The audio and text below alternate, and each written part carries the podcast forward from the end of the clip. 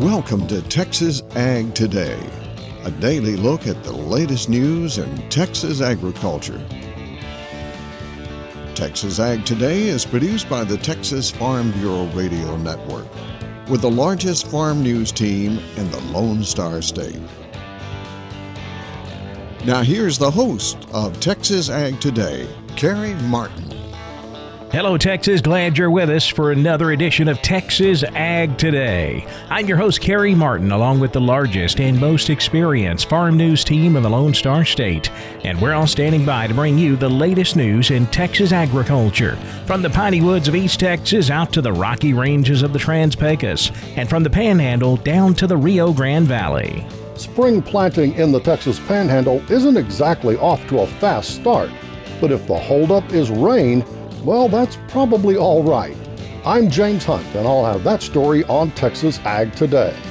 Is now the right time to buy rural land? I'll have details on what to evaluate.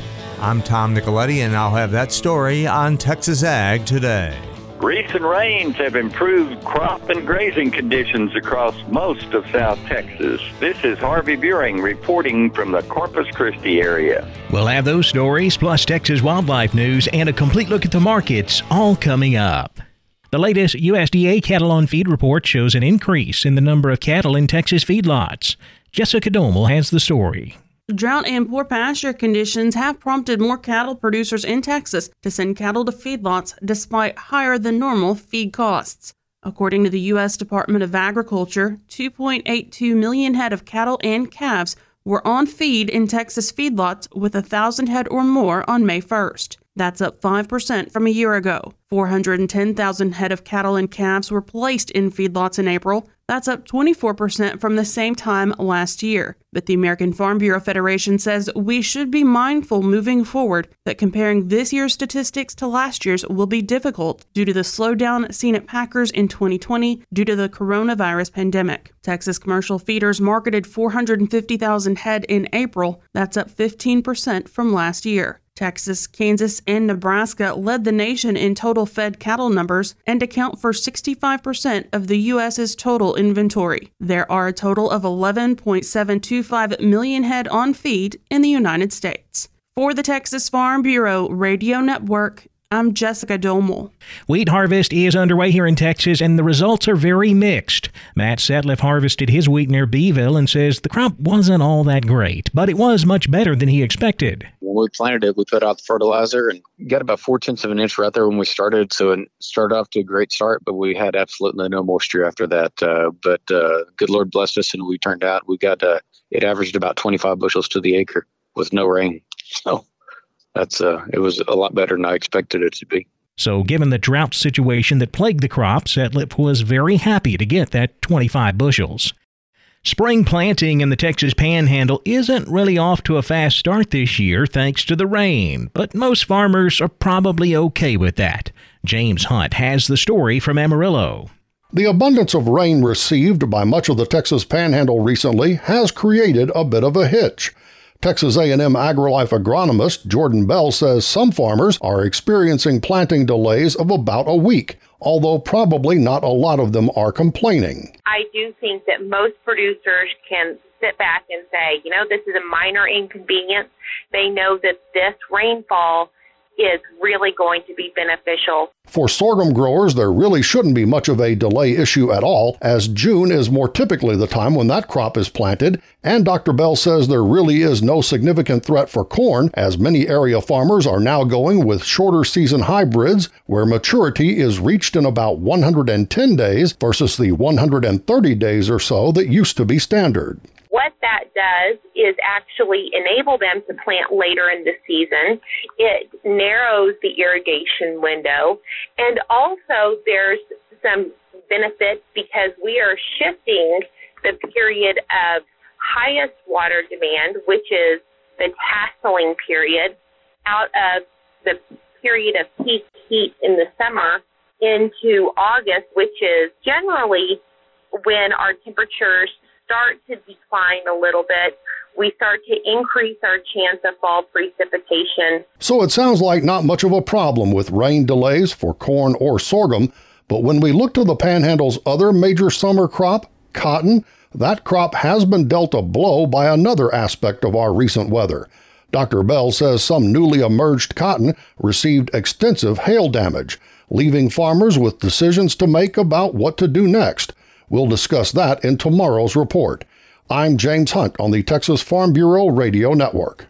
Is now the time to buy rural land here in Texas? Tom Nicoletti looks for an answer. To answer that question and more, we go to Tyler Jacobs. He is partner broker with Hall and Hall LLP out of College Station. And uh, Tyler, uh, people may be interested in buying some rural land across Texas at this time, as uh, things have uh, certainly uh, are moving in the right direction as opposed to uh, what has occurred over the last year. And so we're going to touch upon a few bullet points regarding this, uh, and we're going to start with values and define what uh, you're talking about that as it references the economics of purchasing land. Well, I think for the most of the state, not all of the state, but most of the state has seen pretty steep increases in pricing in the last six months, nine months, or a year. And some of those increases have been even just outstanding is and, and almost incomprehensible. And so getting the questions a lot, am I overpaying?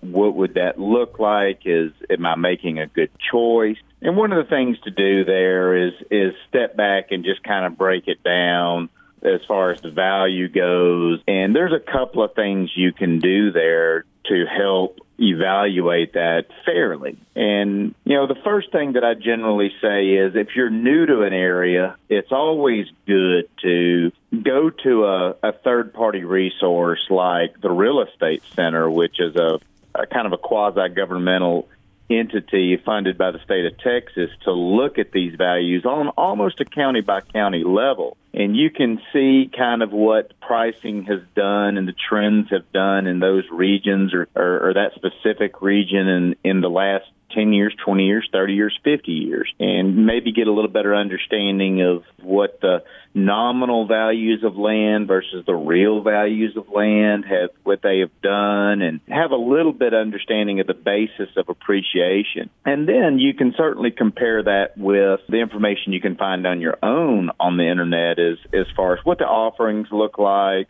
what they're priced at, what the range of pricing is. When you go to actually look at a specific piece of property, then there's always um, some good help there from your real estate professionals to help you understand the comparable sales and what has sold that is directly comparable to that property. So there's lots of information out there for a buyer to consider to maybe rightly evaluate am I overpaying for this property? Is this property a fair value? I'm Tom Nicoletti with the Texas Farm Bureau Radio Network.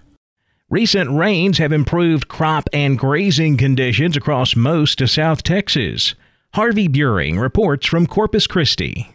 Well, the month of May has brought some beneficial moisture to many locations in South Texas, and that has uh, certainly been the case for the lower coastal bend area, although not every location has been blessed with large amounts of rainfall. All locations have received enough to stimulate some pasture growth and help improve crop conditions. Unfortunately, these rains did come about a month too late to make a significant improvement to the corn crop and its yield potential, but cotton and grain sorghum yields potentials are certainly improving as this is a time when fruiting is beginning and those crops are needing additional moisture. Now, a field day is being planned over at the Corpus Christi A&M AgriLife Extension Center, and that'll be held on May 26th. It'll be hosted by Dr. Josh McGinty, the extension agronomist, who will be showcasing his plots featuring three new breeding lines of grain sorghum that have uh, the ability to tolerate different types of herbicides and This should be a major innovation to help producers control their weeds and give them more weed control options in the sorghum crops that they plant in the future. So individuals attending this field day can earn some CEU credits that'll go toward the renewal of their pesticide license. Now, county extension agents here in the coastal bend are also trying to do their part to get the agricultural community back to normal. And the San Patricio County Field Crops Committee has announced that their annual crop tour will be conducted on the afternoon of June the 1st. And over in Nueces County, the following morning of June the 2nd, the county crop committee will be conducting a tour at the county building in Robstown beginning at 8:30 that morning. All participants will have an opportunity to earn some continuing education credits by participating in these events and for more details, you're encouraged to contact your local county extension office for specific time and locations for these events. This is Harvey Buehring reporting from the Coastal Bend area for Texas Ag Today. The Texas Parks and Wildlife Department will recognize landowners' conservation efforts this week at a virtual banquet. I'm Jessica Domel, and I'll have details coming up on Texas Ag Today. And it's once again anthrax time in Texas. Veterinarian Dr. Bob Judd will have more on that coming up next, right here on Texas Ag Today.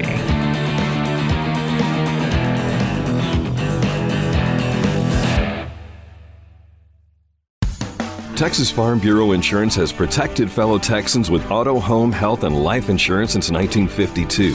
With more than 260,000 square miles of land and 27 million people, that's a lot to cover. Whether you're wrangling cattle or wrangling kids, we're proud to protect Texans in all Texan ways of life. Visit Texas Farm Bureau Insurance today at tfbinsurance.com to get insurance for Texans by Texans. Coverage and discounts are subject to qualifications and policy terms and may vary by situation. We're keeping you informed on everything happening in Texas agriculture on Texas Ag Today. It is once again anthrax time in Texas, and it's important to vaccinate your herd if you're in an anthrax prone area.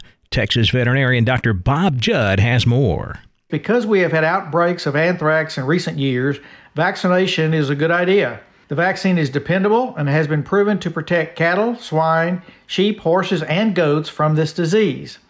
In Texas, anthrax commonly occurs in a triangular area in southwest Texas between Ozona, Uvalde, and Eagle Pass. Vaccinating this spring will usually be effective at preventing the disease in susceptible animals, as this disease usually occurs after a wet spring followed by hot, dry conditions. Symptoms in cattle are acute fever, staggering, difficulty breathing, seizures, and sudden death. However, most cattle are simply found dead, with a carcass bloated quicker than normal, with a lack of rigor mortis, and also a bloody discharge from body openings.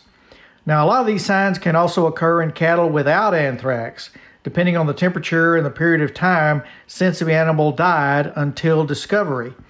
However, if you have animals that die, especially in Southwest Texas area, Anthrax is certainly possible, and you want to be careful dealing with these carcasses. Wear gloves when dealing with the carcasses, as anthrax can infect people, and never open the carcass, but call your vet for samples to be taken for an accurate diagnosis. The carcasses must be burned using gasoline, diesel, or wood until thoroughly consumed to prevent further contamination of the soil in the area. Again, anthrax is a reportable disease, so call your veterinarian if you feel you may have suspect cases on your ranch and remember to be safe handling the carcasses. I'm Dr. Bob Judd on the Texas Farm Bureau Radio Network. The Texas Parks and Wildlife Department will recognize landowners' conservation efforts this week at a virtual banquet. Jessica Domel has the details in today's Wildlife Report. This Thursday, the Texas Parks and Wildlife Department will recognize landowners who have gone above and beyond to conserve the state's natural resources. The annual Lone Star Land Steward Awards banquet will be held at 6 p.m. Thursday. Justin Dreibelbis, director of TPWD's Private Lands and Public Hunting Program, says this year's event will be live streamed due to the coronavirus pandemic that was a tough call last year having to cancel the event, but it was the right thing to do to keep people safe. This year, I never in a million years would have imagined we'd be asking ourselves the same questions about safety and if we can have an in-person event. But things are getting back to normal, but not as, as quickly as, as we were hoping they would. So the decision was made to have a virtual event this year. And so we'll have our virtual Lone Star Land Steward Awards on May the 27th at 6 p.m. The program recognizes landowners for exemplary private land stewardship and captures inspirational ranch heritage and stewardship stories to share with and hopefully inspire other landowners. In Texas, we're over 95% privately owned, so any meaningful natural resource conservation activity is going to have to take place on private land. And there's nobody who cares more about our natural resources than private landowners around the state. The blood, sweat, and tears that they're putting into their properties is positively benefiting you and me and all other Texans through the water we drink, the air we breathe, the food we eat. This is our opportunity to say thanks and to also just capture those important stories and share them with the public. The awards event will be live streamed on the Texas Parks and Wildlife Department's YouTube channel. Again, that's at 6 p.m. on Thursday. For the Texas Farm Bureau Radio Network, I'm Jessica Domel. The corn market tanked early in Tuesday's trade, and that helped to support cattle prices. We'll take a look at Tuesday's livestock, cotton, grain, energy, and financial markets coming up next. Keep it right here on Texas Ag Today.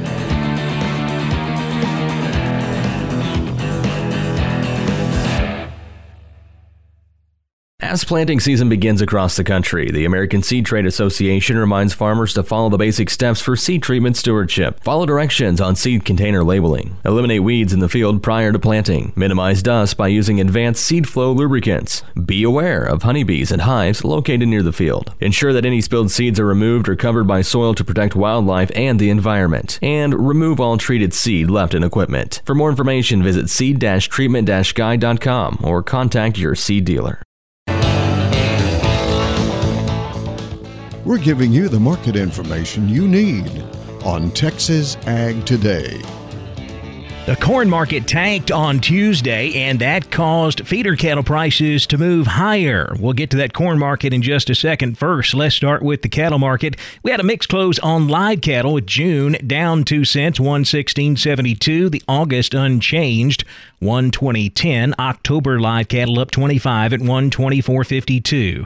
But some good strength in the feeders off of that lower corn market. May feeders up 35, 136.62.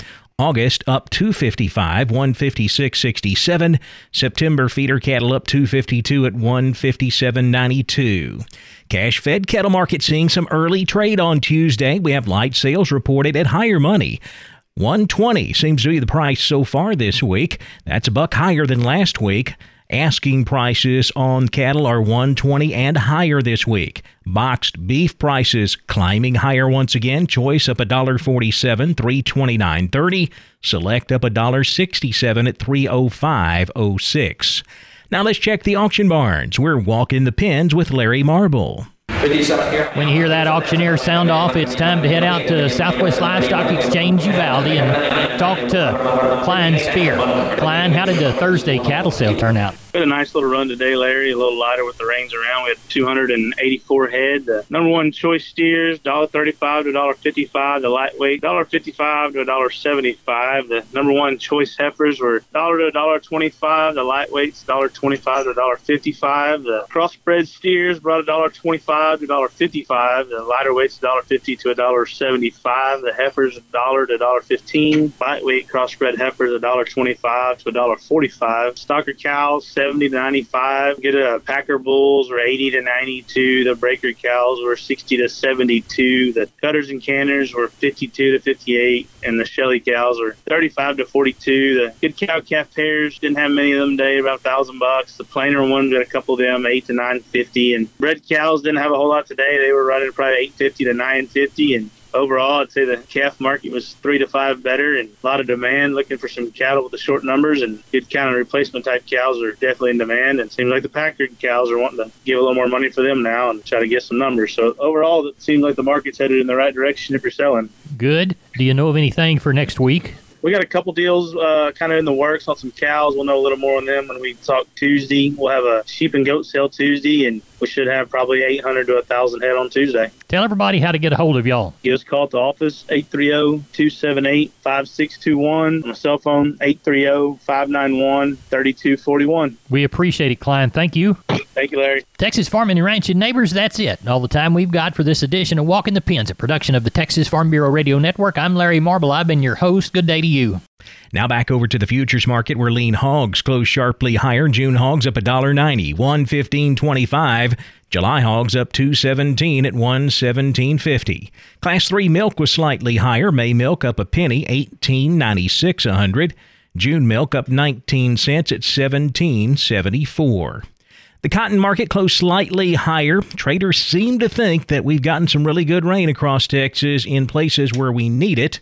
Now, whether that's the case or not is one thing. Traders seem to think it is, so that moved the market a bit lower.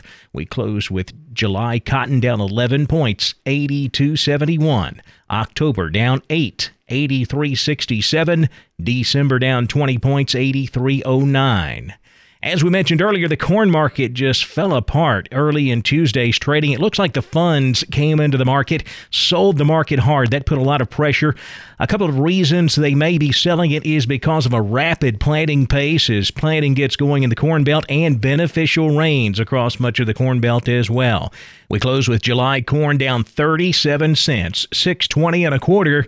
September corn down 27 and a quarter, 541 and a quarter. That weakness spilled over into the wheat market. July Kansas City wheat down 10 and 3 quarters, closing at 604 and a half.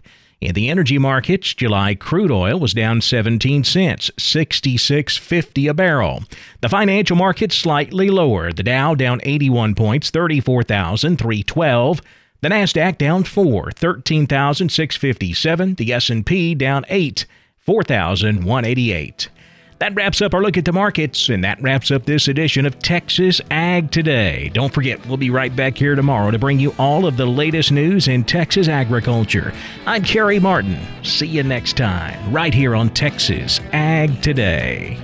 Thanks for listening to Texas Ag Today. Be sure to subscribe to our podcast on Apple Podcasts, Google Podcasts, or Spotify.